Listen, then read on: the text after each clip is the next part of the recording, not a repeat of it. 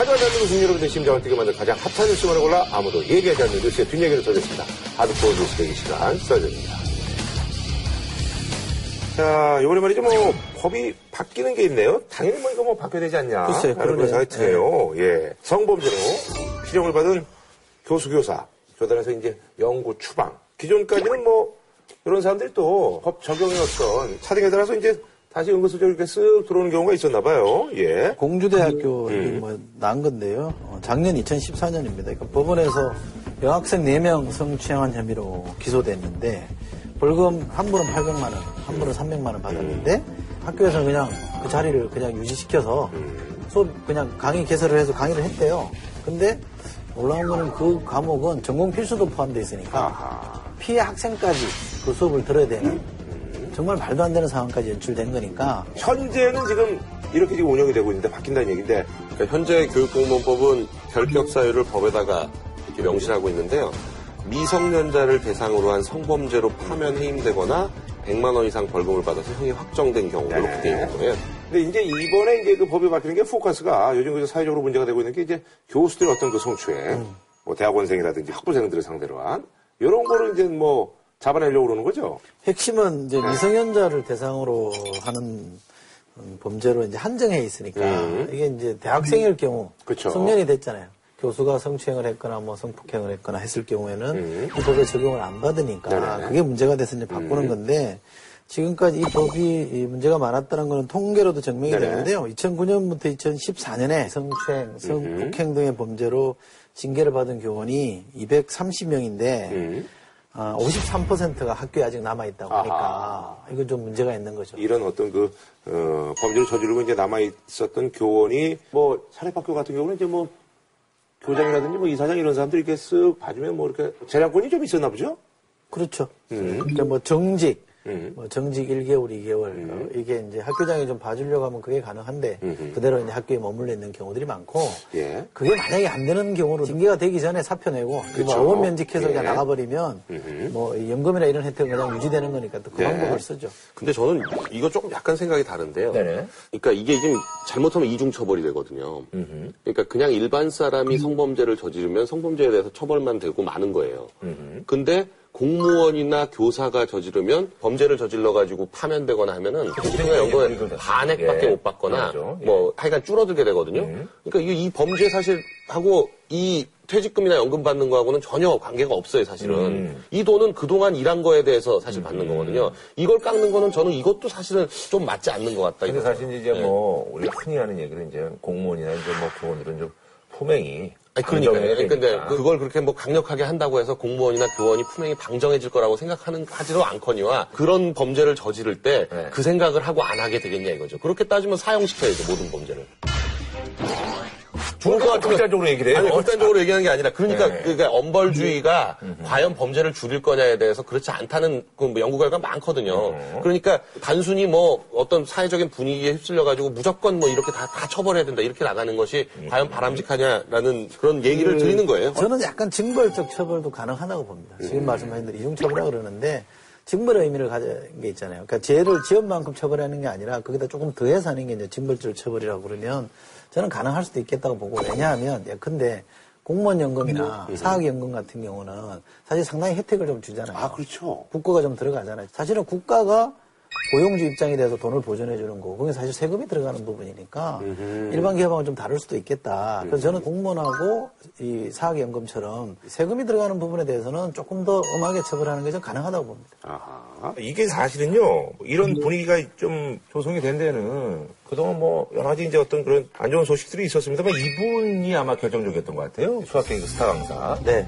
어, 강모 교수. 교수. 네. 예, 이 사람이 지금 서울대에서 파면됐죠, 그래서. 지금 파면하게 네, 됐죠. 파면, 파면 되는 네. 상태죠. 네, 네, 구속도 되고, 네. 예. 이분이 이제 강모 교수, 네. 네, 세계적으로 유명한 아, 수학자죠. 어. 집안도 좋더라고요, 보니까. 네, 네. 집안 저 교수 집안이죠. 네. 이분은 2008년부터 이제 학생들을 이제 성추행 을 해서 기소된 혐의만 11건이고 학생 수는 9명이고 이거 말고도 더 많이 네네. 하는데 워낙 학생들한테 이렇게 공인된 사실이었나 봐요. 그래서 이 사람 그 지금 재판 과정에서 있잖아요. 여러 가지 이제 이 사람이 그동안 했던 그런 악행들이라든지 이런 것들이 속속들이 이제 뭐 증언이 나오고 있는데 이 사람을 상대로 제자들의 어떤 그 노하우 뭐 행동 강령 이런 것들이 공개가 돼가지고 이 행동 강령이 근데 이게 좀 얘기를 들어보면요 좀 슬퍼요. 술자리에서는 남학생들이 그 교수 그 교수 옆에 앉아서 포위한다. 연구실로 부르면 혼자 가지 않고 꼭 같이 남학생을 대동하고 간다. 일대일로 연락이 음, 단답형으로 답장하거나 답을 하지 않는다.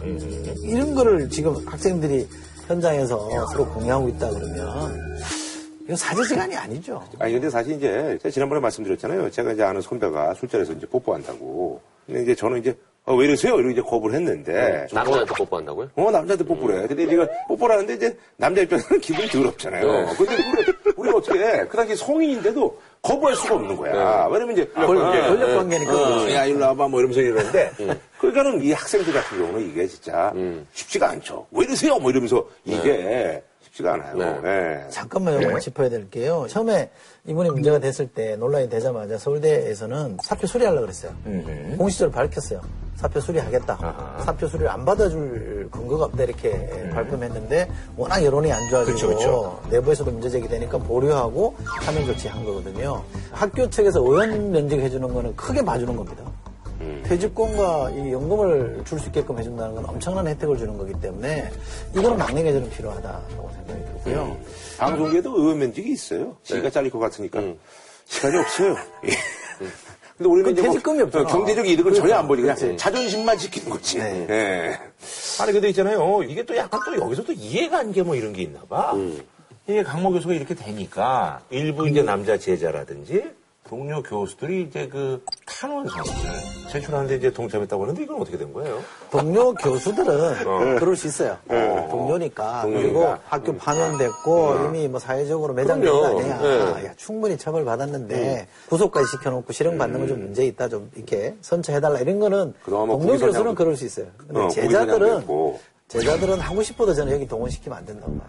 학교라는 게 사실은 이게 도제식이잖아요. 특히 대학원 과정 들어가면 선생님이 다 지고 있거든. 근데 선생님이 다 지고 있는데 이 강 교수, 동료 선생들이 대학원생한테 야, 탄원서인데 좀 같이 쓰자 이러면 그거는 사실상 압박이에요. 강제거든.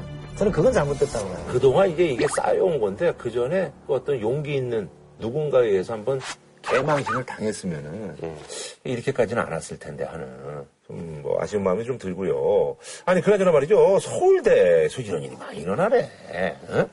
서울대 또 무슨 뭐 저기 경영학과. 교수가 계속 무슨 뭐 뽀뽀를 해달라 뭐 어쩌고 저쩌고 뭐 1시간 30분 내내 무슨 응? 제가, 제가 볼 때는 이게. 왜 이러는 거야, 이 서울대가 이게? 저희 대학교 다닐 때도 그런 소문 나 있는 교수들이 몇 분 있었어요.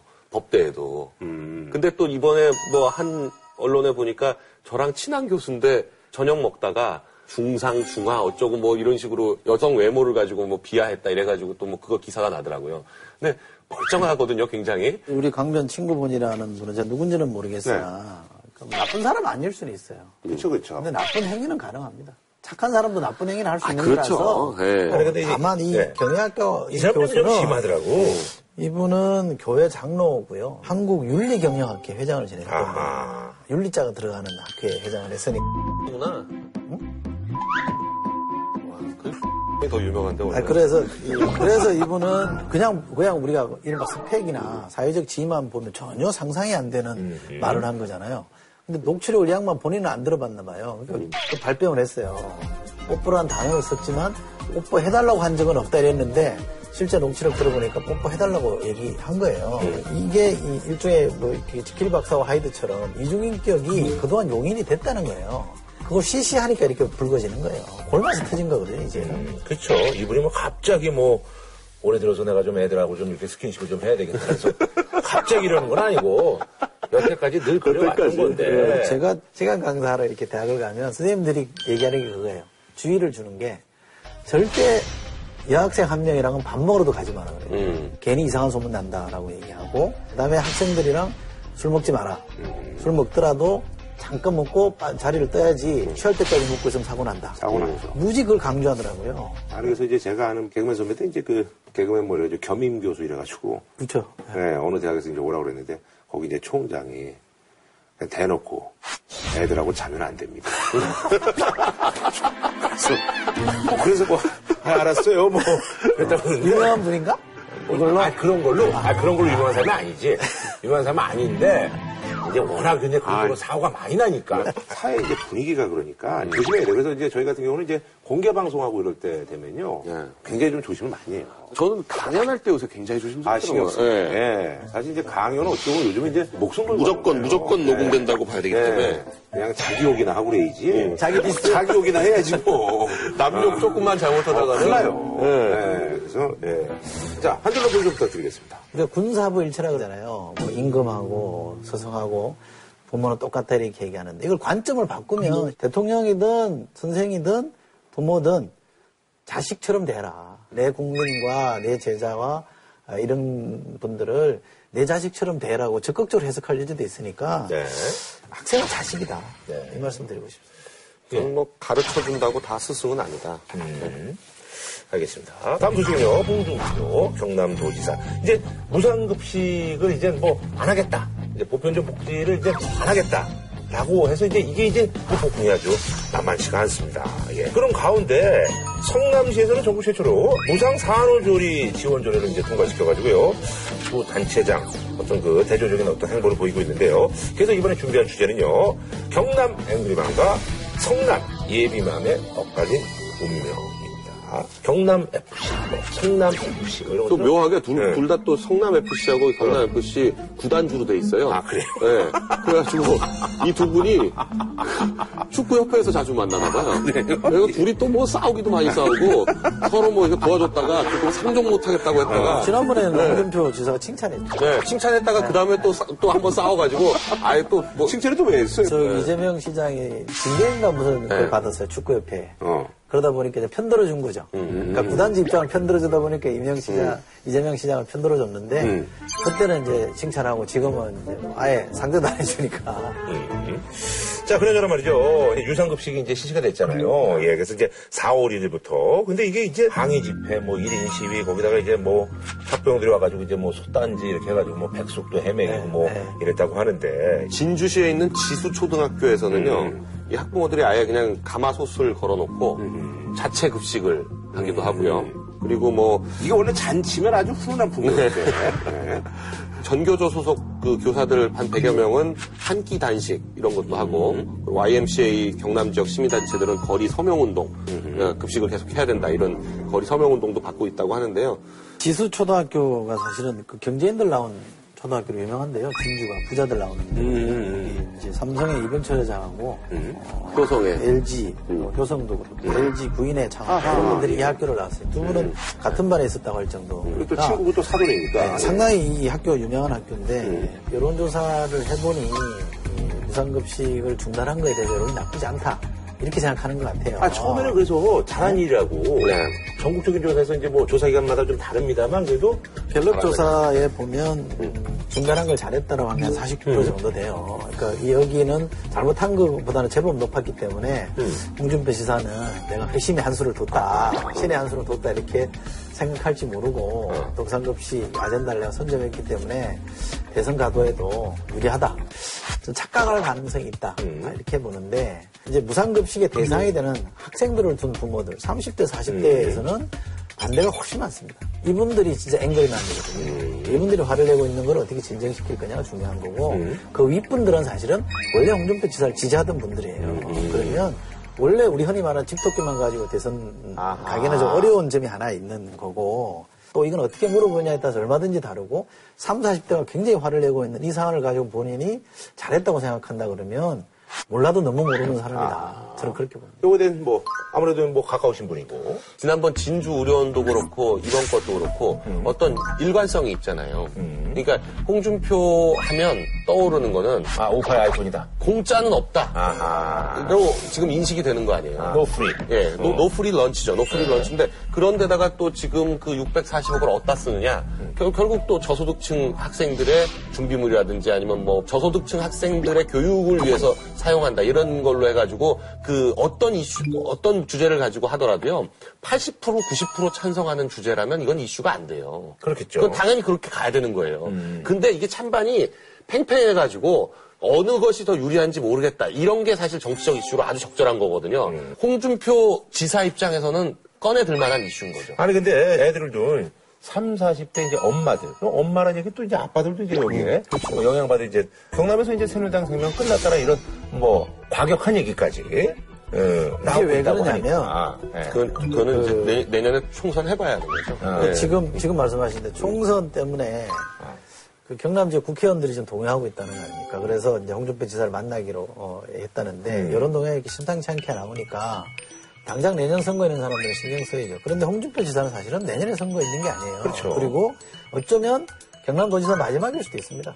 내후년에 대선에 나오겠다고 생각한다면 경남지사는 이 길로 땡이에요. 그러니까 별로 경남에다가 뭐 경남 유권자만 대상으로 표달라 소리 안 할 거다라는 것 때문에 지금 큰 소리 치고 있다고 저는 생각하는데 복지가 무서운 게 이런 거 줬다가 뺏기가 어려운 겁니다.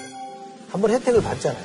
한 22만 가까이 되는 사람들이 돈 내야 된다. 안 내도 돈을 내야 된다고 생각하면 이건 굉장히 우라통이 터지는 거예요. 이 사람들 굉장히 적극적으로 지금 불만들을 제기하는 거거든요. 그래서 당도 원고주춤한 거예요. 그 당도 약간 좀 거리두기를. 김무성 대표는 사실은 이런 부분에 적극적으로 자기 목소리 낼 것 같은데도 말 안 하고 가만히 있는 걸 보면 이거 심상치 않다라고 생각해서 혼당을 시키려고 노력하고 있는 중이에요. 뭐 얘기 들어보니까. 제가 볼때 예. 홍지, 홍지사는 그렇게 생각할 거예요. 석 달만 지나면 괜찮을 거다. 아, 지난번 이제 뭐, 진주 의료원 그때 네. 이제 폐쇄 때 이제 학습 효과가 있어가지고. 네, 석 달만 지나면 왜냐면 아, 지금 이게 첫 달이라서 이래요. 돈을 아직 안 냈기 때문에 이런데 이제 다시 내기 시작하면 또 그냥 내는 겁니다. 근데 낼 때마다 뭐라 그러지 않을까? 그럼. 그렇지. 매달. 그렇지 않을 내 거예요. 이놈의 막 이러면서. 그렇지 않을 거예요. 낼 때마다 우라통 그렇지 않을 거예요. 그러니까 이게 박근혜 대통령은 정치적 순발력은 굉장히 뛰어나신 분이에요. 왜냐하면 연말정산이 뭔가 문제되니까 바로 이거를 수습하잖아요. 이런 문제는 잘못 건드리면 큰일 난다라는 걸이 양반이 아는 거예요. 대통령은 아는 겁니다. 그러니까 굉장히 민감하게 반응하는데 이분은 여기에 대해서 굉장히 공감하시는 분인 것 같아요. 게다가 이분은 미국 가서 골프 친 것 때문에 더 두드려 맞았잖아요. 그게 크죠? 골프가. 아니 그러니까 이건 전체적으로 이분은 골프가 크지 이게 큰 거예요. 마이너스예요. 네. 아, 이게 얹혀진 거죠. 근데 사실 이제 그 거예요. 이거 이제 제보를 했는데 아니 이러나 지금 골프 치러 왔네 이러면서 이제 촥 해가지고 이제 올린 거잖아요. 그래서 네. 공식 일정을 마치고 나머지 시간을 비공식 비즈니스로 내가 접대를 한 거예요. 그 골프장은 싼 골프장이에요. 이번에 또 그 골프에 이어서 이거 비행기 네. 그리고 또 이제 문재인 의원하고 이렇게 같이 비행기를 타가지고 그날이죠. 네. 부산급식동에 만났던 그날 오후에 이제 서울 가는 비행기에 같이, 같이 탄 거죠. 네. 홍 지사는 비즈니스석이고 어, 문재인 대표는 이제 이코노미석을 타니까 이게 누가 봐도 좀 비교가 되잖아요. 그러니까 이제 홍 지사가 아니 차관급 이상은 비즈니스 타게 돼 있다. 그리고 급하게 움직일 때는 좌석이 비즈니스밖에 맞아요. 안 남더라. 이렇게 이제 변명을 했는데 아니, 근데 이제, 이 페이스북에 나 이거 보고 엄청 웃었어요. 좀 소개해 주세요. 이거 엄청 웃기더라고. 나도 이건 이거는 진짜 본인이 이렇게 쓴 것 같아요. 그러니까 뭐 이런 말을 뭐 그 밑에 사람이 쓸 수는 없는 거고 나도 이코노미를 타는 정치 쇼 기술을 좀 더 배워야겠다는 생각이 들었습니다. 이렇게 했는데 이게 약간 이런 것들은 웃기잖아요. 이게. 아, 뭐 미안해요. 뭐 이런 것도 아니고 나도 좀 그 쇼를 좀 해야 되겠습니다. 이런 거는 그냥 웃기더라고 나는 좀. 예. 아, 그러니까 이거 그냥 이, 이분 스타일이에요. 딱이 말하는 게 딱 이분 스타일이거든요. 아니 뭐 비즈니스 타는 거하고 제가 뭐라 안 그럽니다만 이거는 탈 수도 있죠. 근데 그거를 왜 쇼라고 보냐 이 말이에요. 자기가 비즈니스를 타는 거는 소신껏 타는 거고 저 사람도 소신껏 비- 이코노미 타는 거예요. 어, 왜 자기가 그거 타는 거는 소신이고 여기는 쇼라고 말을 해요. 그러면 안 되죠. 홍준표 이제 지사 얘기는 이제 규정상 차관급 이상은 이제, 어. 아니 그게 뭐, 그게- 타면 안, 안 타면 안 되는 게 아니에요. 탈수 있다는 거지 안 타도 그만이에요. 근데 사실 이제 그, 우리 이제 그 연예인들 중에서도 시계를, 좋은 시계를 사는데, 방송 들어올 때는 쓱 해서 이제, 전자시계. 아, 일부러? 라든지, 싼 시계를 차고 들어오는 그런 연예인들이 있어요. 서민 코스프레구나. 어, 그렇죠. 예. 근데 그거를 또, 뭐라고 또 그럴 수는 없어요. 예. 코디예요, 코디. 어. 근데 좋게 보면 또 예의일 수 있죠. 근데 이제 그 동료들 사이에서 봤을 때는. 그렇죠. 동료들이 볼 표리부동해 보이죠. 음, 약간 그 쇼하는 것 같고 어. 보이는 건데. 아니 그래서 또 SNS에 요즘 또 이제 워낙 뭐 골프다 뭐 이제 뭐 이런 것 때문에 이제 비난이 거세지니까 또 사실 신경을 또 SNS에 이제 고백을 해가지고 그러니까 욕 먹는 것이 두려워 망설이는 것은 지도자의 자세가 아닙니다. 시류에 영합해 눈치나 보는 것도 지도자의 모습이 아닙니다. 욕을 먹더라도 할 일은 해야 합니다. 아무것도 할 수 없는 지금의 대한민국에는 욕 먹는 리더십이 필요한 때입니다. 라고 썼어요. 저는 이거 좀 재밌게 안 들리고 음. 저는 약간 섬뜩한 느낌이 있어서 이분이 MB를 따라가려고 하는구나. 음. 뭐 욕먹는 지도자면 MB 아니에요, 그죠?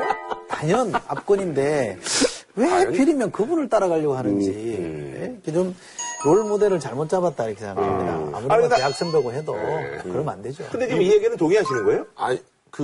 이명박 대통령은 이제 벤치마킹 하려고. 아니, 전혀, 그, 그건 지금 이제 풍자하신 아, 거고. 풍자예요? 네, 네. 홍준표는 홍준표의 길이 있다고 생각하는 거죠. 그러니까, 홍준표의 길이라는 게 그러니까 빨 간 넥타이만 메고 다니고. 아니, 근데 빨간 넥타이가 네, 네이도, 네이도 빨간색만 입고 다니고. 그게 다 홍준표의 길인데. 근데 그게 아옷 네. 색깔로 얘기하지 말고 길이 뭐냐고 그러니까요. 아니, 그러니까 홍준표 하면 떠오르는 이미지가 있잖아요. 어. 욕 안 먹으려고 하다 보면 다 비슷비슷해지는 거잖아요. 그렇죠, 그렇죠. 예, 그러니까 개성이 없어지는 건데 홍준표는 나만의 색깔 가지고 누가 욕한다고 하, 더라도 거기에 굴해가지고 뭐 어, 아유 앞으로 저도 이코노미 타겠습니다. 이게 아니라 이코노미 타는 쇼 그게 쇼다 이렇게 얘기하는 거죠. 이러면 이- 이렇게 말을 해놓으면 어떻게 되냐면 문재인 대표는 앞으로 비즈니스 절대로 못 타요. 문재인 대표가 앞으로 비즈니스 타봐요. 다- 당연히 사진 찍혀서 올라가지. 그럼 그 앞에 이코노미 탔던 게 쇼가 되죠. 그건 너 과도한 네. 해석이고. 아니, 아니, 과도한 해석이 아니라 그렇게 돼요. 아니, 어떤 네. 사람들도 이코노미 탈 수도 있고 비즈니스 탈 수도 있는 거죠. 타야죠. 문재인 대표가 내 이코노미 타니까 너 비즈니스 타라 이렇게 타지 마라 얘기한 게 아니잖아요. 네. 그건 그냥 그 사람은 이코노미 탄 거예요. 그럼 세상이 볼 때 비교가 된 것일 뿐이지. 근데 세상에 볼때 비교가 됐지만 이걸 페이스북으로, 그래? 페이스북으로 끌고 들어옴으로써 이제 문재인 대표는 족쇄가 된 거예요. 아이고, 오바. 이코노미만 타야 돼. 그러면 홍준표 지사는 이제 비즈니스만 타야 되나? 굉장히 그러니까? 아니, 홍준표도 이제 앞으로 비즈니스를 타든 이코노미를 타든 아무런 상관이 없는 거죠. 너무 억지주의 그거 갖고 욕할. 수 없는 거야. 과연 지금 대한민국에서 욕먹기 싫어서 아무 짓도 안 하는 지도자 어디 있습니까? 박근혜 대통령이 욕을 안 먹고 있습니까? 야당의 문재인 대표가 욕을 안 먹었습니까? 다 욕 먹고 있잖아요. 욕 먹는 걸 두려워서 아무것도 안 해서 아무것도 할 수 없는 대한민국이 됐다라고 말하는 이 인식 자체가 너무 자기위주의 사고방식인 것 같고 제가 아주 직설적으로 말씀드리면 홍준표 지사가 가야 될 길은 욕먹는 지도자가 아니고요. 밥 주는 지도자입니다. 무상급식 주는 지도자가 되면 돼요. 왜 엉뚱한 데서 자꾸 이렇게 예, 헤딩을 하고 계신지 모르겠어요. 아니 어쨌든 근데 이제 그 정치적으로만 봤을 때 이해득 씨는 이제 한 1년은 좀 지켜봐야 된다. 한 1년이 아니라 3년을 지켜봐야죠. 한 3년을. 아, 왜냐면 다음번 대선이 복지 논쟁으로 치러질지 아닐지는 모르겠지만 네. 하여간 이제 복지 이슈는 이게 한두 해 갈 문제가 아니거든요. 그러니까 앞으로 이제 진료의료원 폐쇄라든지 이거 무상급식 중단이라든지 이런 계속 일련의 카드들이 계속 나올 것이다는 그렇죠. 얘기죠. 그러니까 최근에 그 오세훈 시장이 이제 뭐 내년 총선에 출마할 가능성이 굉장히 높다고 얘기해요. 근데 오세훈 시장은 복지 이슈를 자기 걸로 만들었다는 거에 그동안 상당히 만족하고 음. 있었는데 이게 너무 벌써 오래된 거예요. 4년 가까이 되다 보니까 사람들이 기억에서 희미해졌어. 근데 홍준표 지사는 복지 논쟁의 어떤 선별적 복지냐 보편적 복지냐의 논쟁에 아주 그 제일 첨단에 서 있는 것처럼 지금 보여지고 있거든요. 그런 점에서 굉장히 그 홍준표 지사 입장에서는 지금 손해봤다고 생각 안 할걸요? 정돈 의원이 얘기하는 거 들어보면 재밌는 게, 이 지금 얘기하는 오세훈 시장이 주민투표할 때, 무상급식 그 관련해서 주민투표할 때 당 대표가 홍준표, 지금 지사가 당대표로 있었어요. 그때 이랬답니다. 오세훈 시장한테 제발 당이랑 상의해서 좀 해라. 라고 했는데 오세훈 시장이 그냥 질러버렸잖아요. 그러고 나서 어, 어, 홍준표 지사가 다시는 내가 오세훈이 안 만나겠다. 얼굴 안 보겠다 그랬답니다. 그럴 정도로 방해 노선이나 이런 걸 흠이 된다라고 봤던 분이 본인이 이 광역단체장이 되니까 오세훈 전 시장을 바- 벤치마킹해서 그렇게 한다는 거는 알겠습니다. 여기가 이제 반대로 성남은 어쨌든 간에 그 예비맘들이 뭐 아주 뭐 기분이 좋겠어요. 그래서 이제 무상 뭐 산후조리를 지원하는 이제 조례를 통과시켰다고 하는데 2018년까지요, 성남이 성남시 안에 있는 3개 구에다가 공공 산후조리원을 설치를 해서 산모에게 2주간의 산후조리 서비스를 무상으로. 제공하기로 했습니다. 그런데 이 공공 산후조리원을 이용하지 못하는 엄마들에게는 네. 어, 올해부터 1인당 50만 어우, 원의 네, 50만 원. 산후조리비를 네. 지원하고 매년 늘려서 2018년이 되면 100에서 한 150만 원 정도 지원하겠다. 이런 입장을 밝혔죠. 네. 일단은 뭐 이제 해당되는 사람들은 뭐 이제 환영을 하겠어요. 근데 이게 아무래도 이제 여기는 해피맘이죠. 예. 근데 이제 이게 이제 또 시행이 되려면 이제 아무래도 보건복지부하고 협의를 해야 되는데 이게 그럼 보건복지부에서는 이거에 대해서 또 반대를 할 가능성이 좀 없잖아 있지 않나요? 뭘로 반대할까요? 보건복지부는 여러 군 단위에서 막 나온 적들이 많이 있거든요. 이런 식으로. 군은 그- 일단 사람이 좀 적으니까. 네, 다른 지역과의 형평성 뭐 이런 문제를 해가지고 반려시킨 경우가 있어요. 음. 근데 요거는 지금 그러면 경남도는 다른 지역과 형평성 없나? 무상급식은? 그래 해줄 해줄 때 심사 협의하게 돼 있어요. 해줄 때 아, 네, 뺏는 있는 건걸 뺏는 건 괜찮고, 괜찮고 형평성이 네, 어긋나도? 네. 그 무상 아니 이거를 안 된다고 할 다른데 이유가 없고요.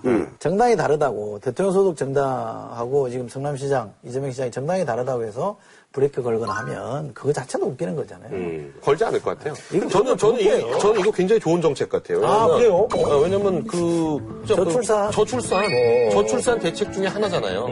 어 그리고 이건 이건 정말 딱 필요로 하는 사람들한테 필요한 걸 주는 거니까 굉장히 괜찮은 정책이라고 보여지는데 문제는 이제 타이밍이 그딱 여기 지금 보궐선거를 하게 돼 있는데 성남시 중원구에서 아. 요 타이밍에 딱 요거를 하- 했다는 게 안 그러면 오해받지 않고 이게 굉장히 좋은 정책인데 이재명 시장 입장에서는 굉장히 정치적으로 잘한 거죠. 아니 그러잖아 근데 이게 아무래도 이제 돈 싸움이잖아요. 네. 근데 이제 성남이 아무래도 이제 거기 뭐 분당도 포함돼 있고 뭐 네이버 본사도 있고 그래가지고 이제 그렇죠. 돈이 좀 많이. 고치는 네. 그런 데인데 그 전에 그 저기 영화배우 출신 그 이대엽 시장이 저기 뭐 네.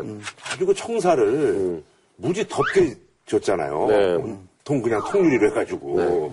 저, 저 그 청사 가가지고 막 어. 온도 재가지고 막 어. 하는 프로도 한번 아, 그랬었어요? 예. 29도까지 막 올라가요. 어, 엄청 덥잖아, 거기. 엄청 더워요, 엄청 예. 더워. 그래가지고 그래서 빚이 굉장히 많았었는데. 빚을 엄청 졌죠. 어, 근데 그거 어떻게 해결이 잘 됐나? 아니 7천억이 넘었는데요. 네. 어, 그거를 갚았다고 그래요. 거의 다 어. 갚았다라고 하니까 이분은 기본 관점이 복지할 때 돈이 없어 안 된다는 거를 본인은 안 믿는다 그래요. 어마한데 돈 낭비하지 않으면 돈은 돈은 많다. 이건 의지의 문제다 이런 관점을 갖는 분이니까 공공 택지 분양을 할 때 기업들한테 유리하게 파는 게 아니라 아하. 많이 남기고 팔 수 있게끔 한다든지 이런 조치를 통해서 많이 남겼으니까 본인이 좀 자부심을 가질만 하죠. 네. 근데 이분도 중립적으로 얘기하면 톡톡 튀는 면에 있어서는 홍준표 지사랑 비슷합니다. 네, 튀는 캐릭터입니다. 이분. 그래도 멘트도 아주 세요. 세게 하시더라고. 네, 예. 세요. 그러니까 나쁜 짓, 사대강, 사자방 같은 짓만 안 하면 할 수 있는 게 참 많다. 뭐 이렇게 하고. 그 이재명 시장도 이렇게 도발을 많이 하시네. 그분도 영남분이죠, 사실. 어. 네. 분명한 것은 모든 선택의 책임은 안타깝게도 경남 도민들이십니다. 스스로, 스스로 선택하신 거거든요. 그러니까 홍준, 홍준표 도지사를 이제 디스한 거죠. 네. 근데 이분이 한 말 중에 좀 들을 말이 이런 게 있는데요. 왜 무상하게 이걸 공짜라고 생각하느냐. 국민들 세금 내는 돈으로 주는 거다. 그러니까 국민들이 세금 내서 거기서 돌려받는 거기 때문에 공짜로 바라보는 것 자체가 틀렸다라고 얘기하는 거고 세금 내는 납세자로서는 국가가 주는 이 복지 서비스를 받을 권리가 있다라는 주장이니까 관점이나 철학을 좀 잘 잡고 있는 것 같아요. 어쨌든 뭐 이분도 굉장히 그 튀는 성향의 어떤 그 정치인이신 것 같은데 그래서 마침 또 이 시점에서 홍준표 도지사한테 공개 토론을 또 제안했다가 어, 근데 홍 지사도 또 단칼에 거절하면서 멘트가 또 또 세요. 같이 얘기하면 안 되는 사람. 그래가지고. 당랑거칠이라는 한자 말이 있습니다. 당랑거칠. 수레가 큰 수레가 오는데 그 앞에서 사막에 혼자 서가지고 수레가 굴러가는 걸 막겠다라는 거거든요. 이 큰 흐름, 그러니까 복지로 가는 큰 흐름을 본인이 이 소신이든 뭐든 간에 이걸 어, 막아보겠다고 하는 거는 저는 전형적인 당랑거칠과 같은 거라서 어, 별로 실익이 없다. 그래서 어, 좀 다시 평상심을 좀 찾았으면 좋겠습니다. 어쨌든 뭐 저기 우리 남은 선생님한테는 박원순 시장이 있다면 네. 우리 이철희 소장님한테는 홍준표 도지사가 있다. 왜요? 그냥 뭐 내가 보기에 그래. 뭐 그래서 아니 나는 이분 잘한 거 있으면 칭찬할 거예요. 예. 두고 보세요. 예. 우리는 무조건 까긴 아니야. 자, 저도 무조건은 안 까는데 어. 박원순 시장은 하는데 다 미워. 그러니까 무조건 까냐. 다음 소식은요. 이분 이제 구속됐잖아요. 광산 비리 혐의 수백 원대 지금 네. 사기 뭐 배임 혐의로 이제 구속이 됐는데요. 이 일명 그 클라라 회장님이라고 불리는 이기태 회장 예. 은밀한 공간이 발견됐다고 하네요. 그래서 이번에 준비한 주제는요. 꼭꼭 숨겨라. 비리 문서 보인다. 클라라 회장님의 비밀 공간 공개입니다.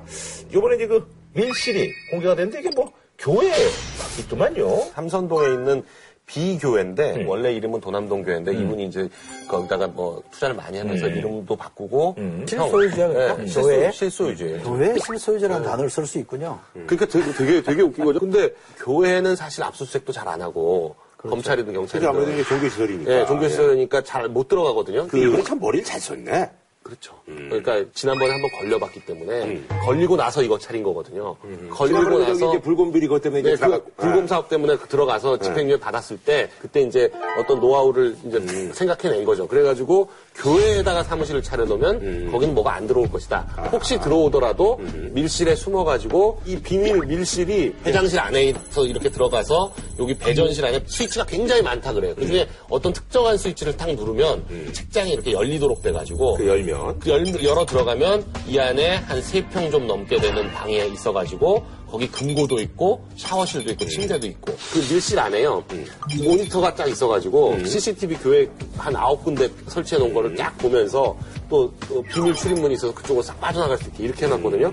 그러니까 이 안에서도 상당히 뭐 서류나 이런 게 많이 발견이 된 것 같은데 더 특이한 거는 이거 말고 도봉구에 있는 야산에 컨테이너 야적장이 있는데 컨테이너가 뭐 수백 개 있는데 거기에. 수백 개 있는데 그 중에 딱 한 개에 1톤이 넘는 서류를 보관을 해놨다는 거잖아요. 10년 동안 방위산업 하면서 생겼던 뭐 자료, 무슨 뭐 기타 등등 이거를 다 거기다 보관을 해놨다는 건데, 그러니까 압수수색을 당할 것에 대비한 거죠.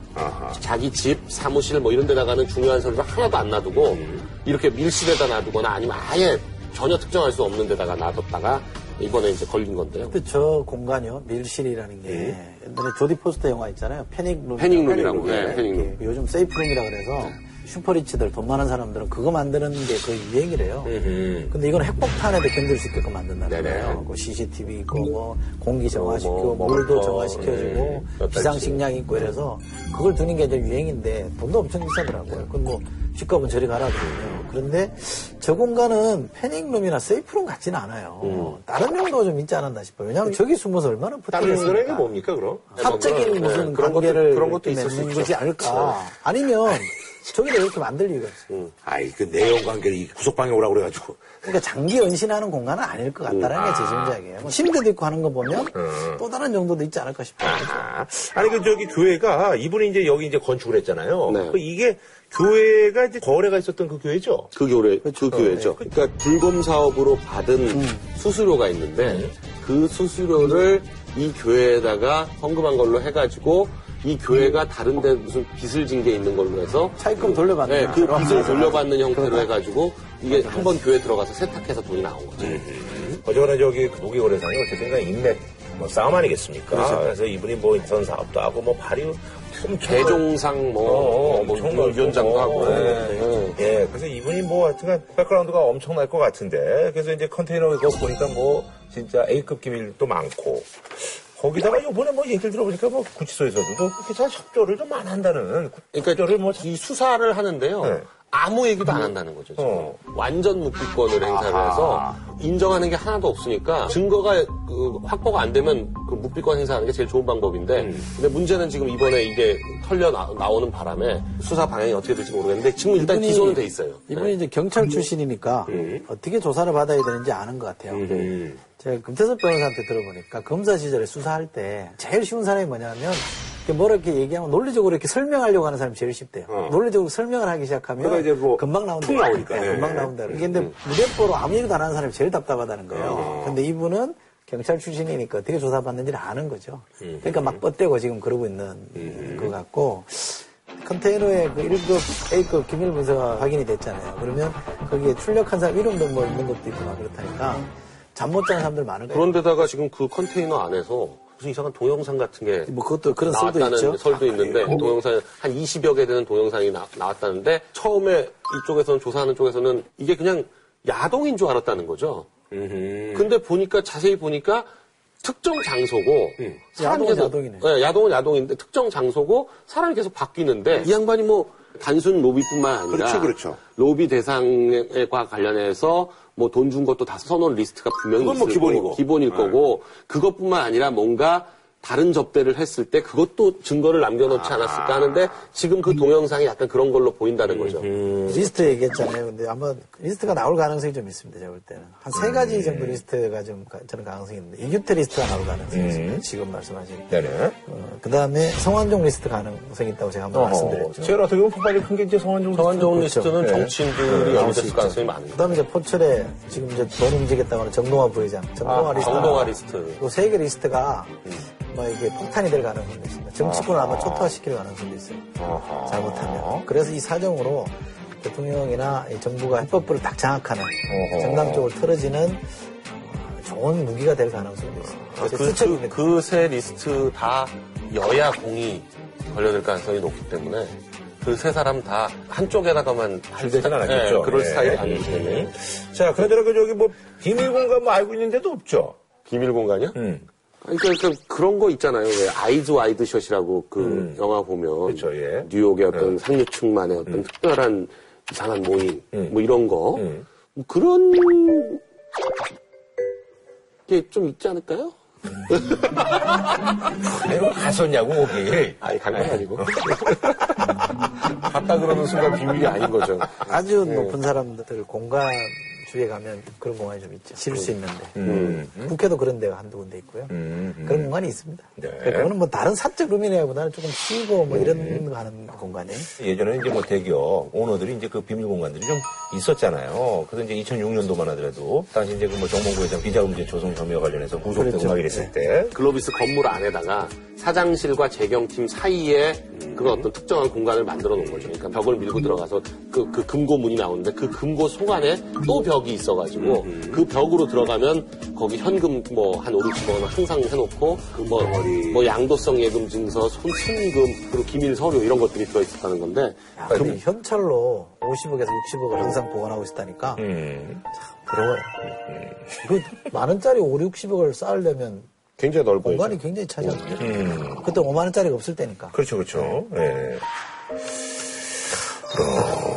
이때 그러니까 그런 게 그때 어떻게 밝혀졌냐면 정몽구 회장의 아주 측근이었던 사람을 그 전해에 잘랐고. 네, 잘랐어요. 아는 사람이 몇 명 없는 장소였는데 검찰이 압수수색을 하러 갔는데 제일 먼저 여기부터 딱 갔다는 거예요. 그건 알고 간 거예요. 네, 알고 가고 그러니까 아무도 그게 뭐. 있는지도 모르고 그 앞에 있는 여직원도 모르는 위치인데 그걸 그냥 막 밀고 들어가서 거기 아무것도 없어요 그러는데도 막 밀고 들어가서 이걸 딱 찾아냈다는 거예요. 근데 현대는 이 금고가 그냥 틀렸는데 라이벌 회사인 삼성은 삼성도 김용철 전 본부팀장이 적시를 했거든요. 삼성, 삼성 본관 27층 관제 파트 상무 방에 가면 벽으로 위장된 금고가 있다고 딱 특정을 해줬는데도 가봤는데 없더라. 아니, 그거는 근데 그 특정하고 나서 너무 시간이 오래 그러니까 걸렸어요. 못 찾은 거죠. 네. 구조가 말하던 거하고 전혀 다르게 된 그러니까. 바꿔난 다 거죠. 바꿔버린 거죠. 바꿔버린 건데 어쨌든 현대는 틀렸고 삼성은 안 틀렸다. 그 차이가 있죠. 아니 얼마 전에 그 저기 서초동에 이제 뭐 이제 뭐 건물에서 이제 화재가 났는데 그 건물주가 사실은 이제 그 예전에 이제 부동산을 돈을 엄청 번 사람인데 치매였던 거지. 음. 건물주가 건물을 지으면서 뭐 몇 층 공간에 금괴를 네. 넣어놨구나. 네. 한 40억인가 50억을 넣어놓은 거야. 잊어버렸구나. 그럼. 어, 근데 이제 이 사람이 이제 치매 걸려가지고 돌아가신 거지. 음. 그래가지고 이게 이제 건물이 거기가 불이 났으니까 그 업자들한테 야, 그거 좀 이렇게 좀 철거 좀 해. 근데 업자들이 그뭘 그 밑에 파보니까 금덩어리가 있었어. 거지. 빼돌렸다, 어, 그래서 3명인가 4명이서 네. 그거를 야, 이거 하나씩만 가자 해가지고 5천만 원씩만 가져갔어요. 근데 한 사람이 몰래 이제 자기 이제 내연녀한테 얘기를 해가지고 야, 저거 우리가 이제 쓱싹 하자. 그리고 그걸 다 하고 튄 거야. 근데 이게 이제 어떻게 걸렸냐면 이 내연녀를 또 버렸어. 내연녀가 열받아가지고 그래가지고 그래서 걸렸어. 원래 아는 사람이 지르는 거예요. 어, 내가 이제 그걸 보면서, 아, 내가 저기 건물을 저걸 내가 어떻게 좀 샀었으면. 어, 어떻게, 어, 사가지고, 어, 뭐 그런 그냥 망상을 잠깐 했었던. 근데 뭐 재벌들 치고 이런 거 없는 데가 없을 걸요. 다 있겠죠. 있겠죠. 특별히 보관하고 싶은 장소를 두고 싶죠. 그럼요. 그렇게. 아, 집에 금고는 있잖아요. 근거는 있죠. 금고 있죠. 금고가 있어 우리 집에? 아니, 그러니까 없어요, 금고? 없을걸? 어. 아, 그럼 자기네 집 얘기를 그렇게 얘기했어. 내가 아는 바는 없어. 어. 금고 있어요. 있죠. 저는 있어요. 어, 저도 썼거든요, 한 몇년 전에. 왜? 아니, 그냥 거기에 뭐 이렇게 저 통장 넣을 같은 게 것도 있어요. 있고. 네. 뭐 돈은 없어요. 네, 예. 돈은- 돈은 안 돈은. 없는데. 뭐 넣어놔? 아니, 뭐, 아니 뭐, 뭐 집문서라든지 뭐 네, 거. 아니, 그런 것도 있고 뭐, 뭐 시계 뭐 이런 것도 있고 집에 비싸? 넣어놓을 정도는 돼요. 네. 아, 몇 개 되나, 몇개 되나 보지? 아니야. 와이프는 몇 개 되지만 저는 한- 하나죠. 하나 사야 되겠다. 자, 한줄로 좀 부탁드리겠습니다. 중국의 한서에 나오는 말인데요. 민심을 잃으면 금성탕지로도 지킬 수 없다 이런 말입니다. 그래서 금성탕지로도 민심을 잃으면 못, 못 지킨다고 하는 거 보면 어, 이게 뭐 세이프룸, 패닝룸 백날 만들어봤자 소용없다. 정도 경영하시라. 네. 저는 당신이 소름 끼치도록 싫습니다. 무슨 소리? 클라라가 그 회장한테 보냈던 문자예요. 예. 몰라. 이 회장이 싫다니까. 회장의 비밀 공간을 얘기하는 건데. 뭐. 회장의 비밀 공간도 싫고 회장도 싫어. 네. 다음 소식은요. 한 주간 가장 뜨거웠던 화제의 말을 살펴보는 weekly 설전 레전드 발언 시간입니다. 자, 이제 좀 있으면 이제 그 세월호 참사 이제 일주기가 이제 다가옵니다. 4월 16일이죠. 뭐 뉴스를 보시면 알겠습니다만 유족들이 뭐 대상 보상을 뭐 이제 거부하고 이제 그 인양을 해서 이제 어, 원인 규명을 해야 되는 거 아니냐. 그래서 뉴스에도 뭐 이제 박근혜 대통령이 이제 말씀이 있었어요. 그래서 이제 그게 이제 뭐 가능하면 어, 그렇게 해야 되겠다. 인양이 기술적으로 가능하다고 결론이 나면 실종자 가족과 전문가들의 의견과 여론을 수렴해서 선체 인양을 적극적으로 검토할 것입니다. 인양하는 쪽으로 가는 네. 것 같죠? 예, 그렇게 이제 근데 기술적인 이제 문제는 뭐 굉장히 뭐 많다고 합니다만, 자 이런 와중에 며칠 전에 했던 그런 얘기예요. 새누리당 이제 김진태 의원 이분이 이제 페이스북에 아이들은 가슴에 묻는 겁니다. 근데 이 얘기가 어, 인양을 하지 말자라고 이제 이분이 이제 주장을 하시는 거예요. 글은 길진 않아요. 짧아요. 세월호 선체는 인양하지 맙시다. 괜히 사람만 또 다칩니다. 대신 사고해역을 추념공원으로 만듭시다. 아이들은 가슴에 묻는 겁니다. 이렇게 올렸는데 이거 올리고 나서 약간 난리가 났죠. 그래요. 네, 나중에 나서. 표현이 아이들은 가슴에 묻는 겁니다. 이게 아니 괜히 목소리를 좀 덮고 뒀어야지. 국회에 300명이 있으면요. 이 분들이 다 똑같은 목소리를 내는 건 저는 바람직하지 않다고 봐요. 그러니까 왜냐면 사회에 다양한 의견이 그렇죠. 있으니까. 그러니까 뭐 국회의원 뽑는 거죠. 네, 그래서 국회의원을 다양하게 뽑는 거니까 음. 다양한 목소리가 다양하게 나오는 거는 좋은데 그게 좀 그래도 어느 정도 어, 선을 지켜야 되는데 이분은 그동안은 그 선을 아주 아슬아슬아슬아슬하게 넣- 왔다 갔다 했는데 음. 이번은 확 넘어버린 느낌이에요. 아이들은 가슴에 묻는 겁니다라는 표현이 이렇게 공개적으로 올릴 내용인가. 그러니까 우리 감문호사님 네. 말씀은 이제 인양을 사실 이제 하지 말자는 쪽의 주장도 아니, 그러니까 인양하지 말자고 주장하는 분들도 있으니까 비용이 네. 너무 많이 들고 음. 그걸 인양을 해가지고 지금 뭘 더 얻겠느냐라고 주장하는 분들이 분명히 있으니까 음. 인양하지 말자고 얘기하는 거는 뭐 그렇다고 봐요. 근데 아이들을 가슴에 묻으라는 걸 그게 너무 적절치 않은 표현이라 가지고 근데 인양을 하지 말자라고 주장하는 게 이제 자기 이제 뭐 논리가 본인의 논리가 이제 삼불이라고 이제 어, 말씀하셨는데 이분이 세 가지로 안 된다고 그랬어요. 음. 근데 처음에는 뭐라 그랬냐면 라디오 인터뷰에서는 추가 희생자가 나올 수 있다. 돈이 너무 많이 든다. 시간이 너무 많이 든다. 요 세 가지를 들었습니다. 근데 나중에는 뭘로 바꿨냐면 어, 원형 보존이 불가능하다. 이게 그냥 이렇게 인양이 안 되고 뭐 자르든지 해야 되기 때문에 그렇죠 이제 뭐 천안함 같은 경우도 사실 이제 인양의 실익이 없다. 예, 네, 않- 그리고 이제 돈의 문제와 추가 어, 인명피해 우려를 얘기하는데 지금 이건 하나는 또 바꿨잖아요. 그런 거 보면 충분히 검토한 그러니까 본인이 이러이러한 이유로 꼽아보니 야 이거 안 하는 게 좋겠다 이런 게 아니고 안 하는 게 좋겠다 안 하는 핑계를 뭘로 둘러대지라고 갖다 맞춘 거예요. 근데 사실 이제 그 김지대 의원 같은 경우는 팀 멤버를 사실 이제 그동안 많이 하셨습니다만 많이 했죠. 예, 그 세월호 참사 때도 사실 이제 수색 동료를 가장 먼저 이제 주장을 했던 그러니까 분이잖아요. 수색 종료만 가장 먼저 주장한 게 아니고요. 작년 10월 31일에 국회 대정부질문에서 선체를 인양하자고 또 제일 먼저 주장을 했었어요. 예. 잠수사들이 이제 오- 들어가는 건 이제 그만하고 수색 그만하고 아예 인양을 하자. 그럼 인양을 하자고 주장을 그때는 했었어요. 근데 한 6개월 지나고서 이제 인양을 또 하지 말자 그러니까 앞뒤가 안 맞는 거죠. 네. 그리고 이분이요 그, 그 SNS에 올린 2차 세계대전 때 성공을 했죠. 아리조나호 추모관을 만들었다. 미국 전함. 이건 경우가 다른 거예요. 이거는 가해자가 이미 다 정해, 원인이 나와 있는 거잖아요. 그렇죠. 폭격으로 해서 그냥 그러니까. 급습을 당해가지고. 그러니까 원인이 분명한 거니까 그럴 수 있지만 이번에 인양하자는 거는 원인 규명을 위해서도 하자는 거기 때문에 경우가 다른 거거든요. 근데 그걸 갖다 붙여놨어요. 본과 관련해서 얘기하자면 사실은 편안하면 반토막이 나 있었기 때문에 반씩 반씩 들어올릴 수가 있었던 건데 이거는 배 전체가 통으로 만 톤인데 이만 톤짜리를 들어올린 얘가 있는지 모르겠어요. 그 와이어를 가- 감아가지고 위에서 크레인으로 들어 올려야 되는데 감는 거는 사람이 들어가서 감을 수밖에 없거든요. 그럼 잠수사들이 들어가서 그걸 감아야 되는데 수색할 때보다 더 힘들 가능성이 굉장히 많아서 추가 희생자가 나올 우려가 있다라고 볼 수 있죠. 볼 수도 있고 뭐 하여간 그런데 인양을 하겠다는 생각 자체를 아예 그, 그런 이유 때문에 포기하는 것보다는 일단은 시도를 해보고 도저히 안 된다는 공감대가 형성이 되면 안 하는 건 몰라도 그 해보지도 않고 인양을 포기한다. 이거는 뭐 적절하지 않은 것 같아요. 그 인양하지 말자라는 주장도 뭐 지금 말씀하신 게 주장할 수 있습니다. 핵심은 결국 돈 들어가는데 돈도 많이 들어가는데 뭐 인양하냐 이런 건데 저는 돈 때문에 인양하지 말자는 주장은 설득력이 없다고 봅니다. 그뭐 비용이 보니까 뭐 유기준 그 해양수산부 장관 얘기가 뭐 산출하는 방법에 따라 다 예, 달라요. 900억에서 뭐 200, 900억에서 2,000억, 2천억 얘기도 있고 예. 3천억 얘기도 있고 뭐 그렇더라고요. 아니 그러니까 그, 그 이게 만약에 안전한 대한민국을 만들기 위해서 그 정도가 필요하다 그러면 얼마든지 투자할 수 있는 거라고 생각하고요. 추가 인명 피해는 조심해야 될 문제죠. 굉장히 안전 조치를 잘해서 추가 인명 피해가 안 나오게 하는 거는 우리가 어떻게 준비하느냐의 문제이기 때문에 그것 때문에 안 된다 이렇게 말할 수는 없는 거예요. 사고 원인 갖고도 이견이 있거든요. 네, 뭐 그렇더라고요. 지금 처음에는 뭐 조타를 잘못했다. 네. 근데 전문가들이 공판에서 그거 아니다. 본인이 장난 큰데 조타로 이렇게 무너질 수가 없다. 어, 과적이다, 뭐. 어, 이거는 이제 그 보건력의 문제. 그러니까 구조적으로 이 배는 보건력의 문제가 있었다. 그 그런 증거를 얘기해요. 평상시에도 정박해 있을 때 보면 기울었더라. 어, 어디 가다가 또 한번 그 휘청한 적도 있다더라.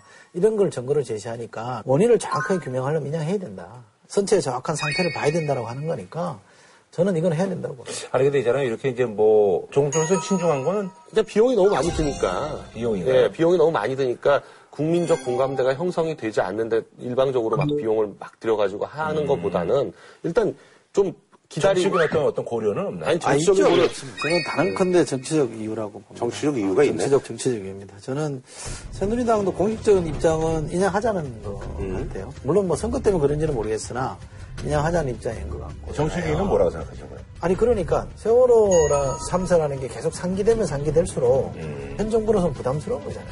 어쨌거나 현 정부 내에 일어났던 일이고 안전행정 자, 자체가 부실했다는 게다 지금 증명이 돼 있잖아요. 그런 점에서 보면 자꾸 자기들 잘못한 거를 드러내는 거니까 복귀하는 거기 때문에 싫을 수는 있어요. 그런데 유불리를 떠나서 안전한 대한민국 가기 위해 대통령도 몇 번 얘기했잖아요. 거기 위해서 필요하다 그러면 아니 뭐 천억이면 어떻고 이천억이면 어떻습니까? 투자해서 해야 돼요. 알겠습니다. 예. 한정 선수 부탁드리겠습니다. 제가 김진태 의원은 개인적으로 권하고 싶은 거는 홍준표 지사랑 다음 대선에 러닝메이트로 출마하라고 좀 권하고 싶고요. 홍 지사가 그걸 또, 비슷하잖아요. 뭐 어떨까요? 홍 지사를 잘 아시는 분으로서? 아니, 전혀, 전혀 다른 성격이죠. 예. 저는 러닝메이트로 하면 환상의 조합일 거다 이렇게 생각하는데 김진태 의원한테 제가 좀 야박하게 말하는 건지 모르겠습니다. 이분은 삼불가능을 주장했습니다만 이분은 제가 볼 때 세 가지가 결여돼 있어요. 일단 음, 의지가 없습니다. 뭔가 이렇게 진상을 밝혀서 안전한 대한민국을 만들어 보겠다는 의지가 없는 것 같고 또 공연으로서 책임이 없어요. 작년에 세월호가 침몰한 거에 대해서는 사회 지도층이 심각하게 자기 반성해야 될 대목이 있거든요. 그런 책임에 대한 문제의식이 없는 것 같고 또 하나는 희생자나 약자들에 대한 공감이 없습니다. 의지와 책임, 공방이 없는 이 세 가지가 결여된 것이 이번의 문제이지 이번에 삼불가론이 설득력 있지 않습니다. 저는 하여간 이 말을 제3자가 가슴에 묻으라고 할 말은 아닌 것 같아요. 아니, 그래서 이제 이분이 이제 또 저기 이제 그 유족들이 이제 너무 화나니까 그래서 이제 뭐 욕을 했는데 그걸 또 이제 링크를 시켜가지고 유족들이 저한테 욕을 합니다. 뭐 그러시고 그러셨더라고요. 그래서 그 심정은 이해되는 거 아니에요? 욕한 그 당사자들은? 이분은 진짜 쓸데없는 말은 본인 가슴에 묻었으면 좋겠어요. 이게 요즘 뭐 또 얘기가 많이 되고 있어서 저희가 뭐 어, 다뤄봤습니다. 예. 자, 저희는 다음 주에 찾아뵙도록 하겠습니다.